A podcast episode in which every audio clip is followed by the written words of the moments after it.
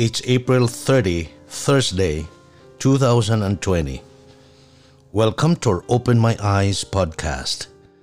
Today is episode 85. Our reading today is Job chapters 22 to 24. Here in these chapters, we find the third and last debate between Job and his friend Eliphaz. In this narrative, Eliphaz had correct theology but wrong application in its context. He was right about God, but he applied it wrongly to Job.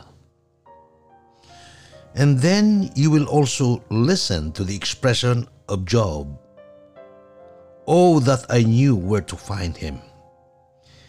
In his uttermost extremity, he cried after the Lord whom he experienced solace and comfort before.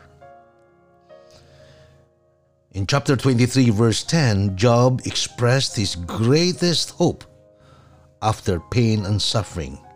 He said this in chapter 23, verse 10 When he had tried me, he said, I shall come forth as gold. Then in chapter 24, Job expresses the oppression done by the wicked. Some remove landmarks. They take the widow's ox as a pledge. And so I urge you, please read these three chapters prayerfully. Because I believe there are insights that God wants to make us know and be able to apply and live our lives according to His will.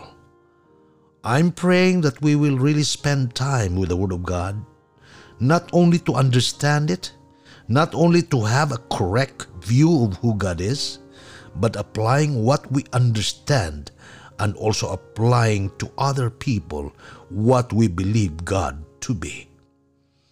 Please pray continually as we spend on time with God's Word.